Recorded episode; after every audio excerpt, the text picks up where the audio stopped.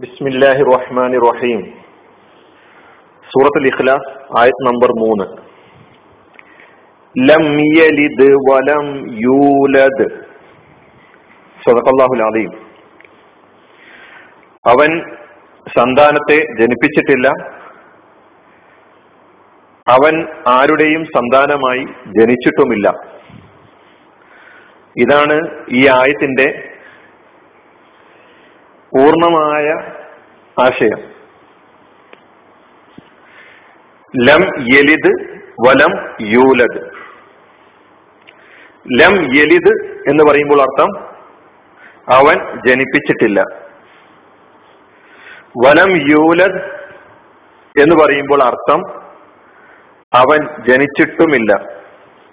ഇപ്പൊ ജനിപ്പിച്ചിട്ടില്ല ജനിച്ചിട്ടുമില്ല എന്ന് പറഞ്ഞാൽ അവന് സന്താനമില്ല അവൻ ആരുടെയും സന്താനമല്ല. ഇതാണ് ഇതിന്റെ ആശയം. ഇതിന്റെ പദാനുപത അർത്ഥം നമ്മൾ പരിശോധിക്കുമ്പോൾ ലം യലിദ് വലം യൂലത് ഇത് രണ്ടും വലത യലിദു വലത വലത എന്നാൽ അർത്ഥം ജനിപ്പിച്ചു എന്നാണ്.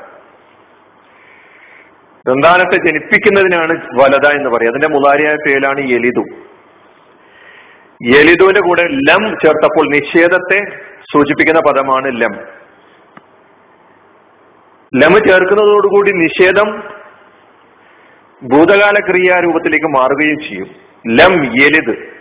യലിദു എന്ന പദം മുതാരിയായ ഫീലാണ്. ഭാവി വർത്തമാനകാല ക്രിയയാണ്. ലം എന്ന നിഷേധം വന്നതോടുകൂടി ലം യലിദ് അവൻ ജനിപ്പിച്ചിട്ടില്ല. ജനിപ്പിക്കുന്നില്ല എന്നല്ല അർത്ഥം. അവൻ ജനിപ്പിച്ചിട്ടില്ല. അപ്പൊ കഴിഞ്ഞ കാലത്തുമില്ല ഇനി സംഭവിക്കാൻ പോകുന്നുമില്ല. വലത എലിതു ലം എലിത്. വലം യൂലത് എന്നതിന്റെ രൂപത്തിലോ ലമ്മിന്റെ അർത്ഥം നമ്മൾ നേരത്തെ പറഞ്ഞു. അത് വലതയുടെ വലത എന്ന ഫീൽ ഒന്നുകൂടി അതിൽ മനസ്സിലാക്കേണ്ട ഒരു സംഗതി വലത എലിതു എന്ന് പറയുമ്പോൾ അത് കർത്തരി പ്രയോഗമാണ്. മാറൂഫായ ഫിഴൽ എന്നാണ് ഗ്രാമറിൽ പറയുക കർത്തരി പ്രയോഗം. കർത്താവിന് പ്രാധാന്യം നൽകിക്കൊണ്ടുള്ള പ്രയോഗം. ജനിപ്പിച്ചു എന്ന് പറയുമ്പോൾ ആരാണ് ജനിപ്പിച്ചത് എന്ന ഒരു ചോദ്യത്തിന് അവിടെ ഉത്തരമുണ്ട്. അപ്പൊ കർത്തരി പ്രയോഗത്തിലുള്ള ആ പ്രയോഗം അനുസരിച്ചുള്ള വലത എലിതുവിന്റെ മുന്നിലാണ് ലം എലിത് വന്നത്. എന്നാൽ വലതയുടെ കർമ്മണി പ്രയോഗമാണ് ഗുലിത ഗുലിത ജനിപ്പിക്കപ്പെട്ടു എന്നാണ്. അപ്പൊ വുലിത അതിൽ കർത്താവ് മജ്ഹൂലാണ്. അതായത് അത്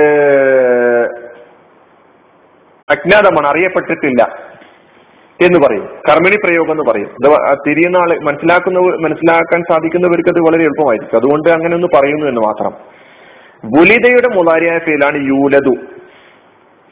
യൂലതുവിന്റെ മുന്നിൽ ലംബ് വരുമ്പോൾ അർത്ഥം ലം യൂലത് എന്ന് പറയുമ്പോൾ അതിന്റെ ശരിക്കുള്ള നേർക്കുനേരെയുള്ള അർത്ഥം ജനിപ്പിക്കപ്പെട്ടിട്ടില്ല എന്നാണ്. ലം യൂലത് ജനി അവൻ ജനിപ്പിക്കപ്പെട്ടിട്ടില്ല. അതിനാണ് നമ്മൾ അവൻ ജനിച്ചിട്ടില്ല എന്ന അർത്ഥം പറയുന്നത്. അപ്പോ സങ്കീർണതകളിലേക്ക് ഞാൻ പോകുന്നില്ല. ലം യലിദ് ലം യലിദ് വലം യൂലത് അവൻ ജനിപ്പി ജനിപ്പിച്ചിട്ടില്ല അവൻ ജനിച്ചിട്ടുമില്ല. എന്ന് പറഞ്ഞാൽ അവൻ സന്താനത്തെ ജനിപ്പിച്ചിട്ടില്ല അവൻ ആരുടെയും സന്താനമായി ജനിച്ചിട്ടുമില്ല. ഇതാണ് ഈ ആയത്തിന്റെ അർത്ഥം. ഇത് അള്ളാഹുവിന്റെ പ്രവാചകന്റെ മുമ്പിൽ അള്ളാഹുവിനെ സംബന്ധിച്ചിട്ടുള്ള ചോദ്യങ്ങൾക്ക് നൽകപ്പെട്ട നാലാമത്തെ മറുപടിയാണ്. ദൈവസങ്കല്പത്തെ കുറിച്ചിട്ടുള്ള നാലാമത്തെ മറുപടി. ഒന്നാമത്തെ മറുപടി അവൻ അള്ളാഹുവാണ് രണ്ടാമത്തെ അഹദാണ്. മൂന്നാമത്തെ അവൻ അസ്വമതാണ് എന്ന് പറഞ്ഞതിന് ശേഷം ലം യലിദ് വലം യൂലത് ഇങ്ങനെ വേണമെങ്കിൽ രണ്ടാക്കിയിട്ട് നാലും അഞ്ചും പറയാം. ലംയലിത് ഒരു മറുപടി വലം യൂലത് മറ്റൊരു മറുപടി. എന്താണ് ഇവിടെ പറയുന്നത്? മനുഷ്യനെ പോലെ തന്നെ അള്ളാഹുവിന് ദൈവത്തിന് സന്താനങ്ങൾ ഉണ്ടെന്ന് വിശ്വസിച്ചിരുന്ന ആളുകളായിരുന്നു.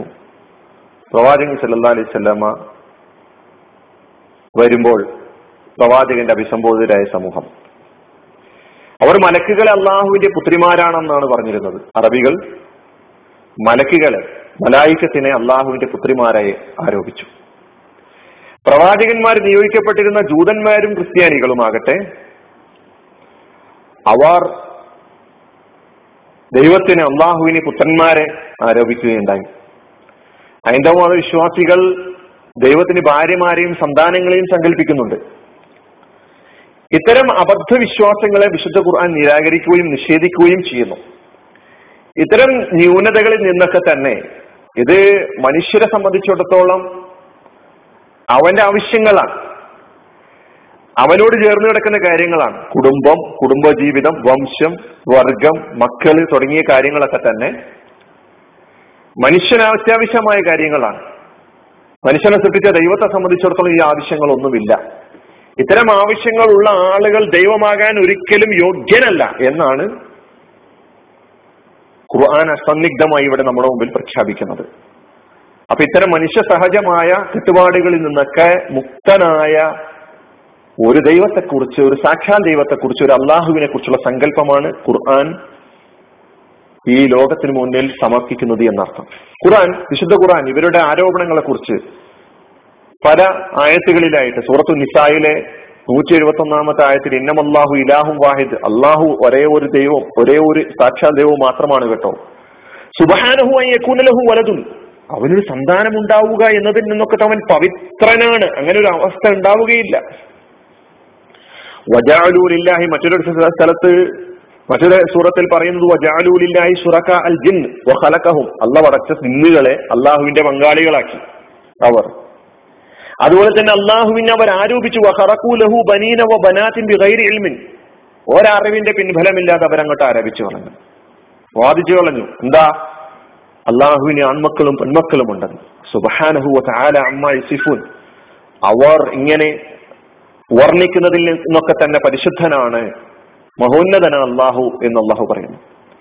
കാൽ തഹദ് അള്ളാഹു വലത അള്ളാഹു മക്കളെ സ്വീകരിച്ചിരിക്കുന്നു സന്താനത്തെ സ്വീകരിച്ചിരിക്കുന്നു എന്ന് അവർ വാദിക്കുന്നു. സുബഹാന അല്ല പരിശുദ്ധനാണ് കേട്ടോ. ഹുവൽ ഖനിയു അങ്ങനെ ഒരു സാഹചര്യം അവൻ ഉണ്ടാവുക എന്ന അവസ്ഥകളിൽ നിന്നൊക്കെ തന്നെ അവൻ ആവശ്യമില്ലാത്തവനാണ്. അങ്ങനെയുള്ള ആവശ്യങ്ങൾ ഇല്ലാത്ത ശക്തിയാണ് കുറച്ച് തമ്പുരാൻ എന്ന് പഠിപ്പിക്കുന്നു. ഇത് നമ്മളോടും പറയാൻ ആവശ്യപ്പെടാൻ നമുക്ക് അള്ളാഹുവിനെ കുറിച്ചുള്ള ആരാണ് അള്ളാഹു എന്ന ചോദ്യത്തിന് അള്ളാഹുവിനെ കുറിച്ചുള്ള ഒരു യഥാർത്ഥ കാഴ്ചപ്പാട് നമ്മുടെ മനസ്സിലുണ്ടാക്കാൻ സഹായിക്കേണ്ടതുണ്ട്. നമുക്ക് ധൈര്യപൂർവം പറഞ്ഞു കൊടുക്കാൻ കഴിയ കഴിയേണ്ടതുണ്ട്. മനുഷ്യൻ ഇന്ന് വാദിച്ചുകൊണ്ടിരിക്കുന്ന അല്ലെങ്കിൽ ആരോപിച്ചുകൊണ്ടിരിക്കുന്ന സകല ന്യൂനതകളിൽ നിന്നും മുക്തനായ ഒരു ദൈവത്തെക്കുറിച്ചാണ് ഇസ്ലാം സമർപ്പിക്കുന്നത്. അള്ളാഹു അള്ളാഹുവിനെ യഥാവിധി മനസ്സിലാക്കാൻ നമ്മെ സഹായിക്കുമാറാകട്ടെ. അഹമ്മദില്ലാഹി റബ്ബിലാലമീൻ അസ്സാം വലൈക്കും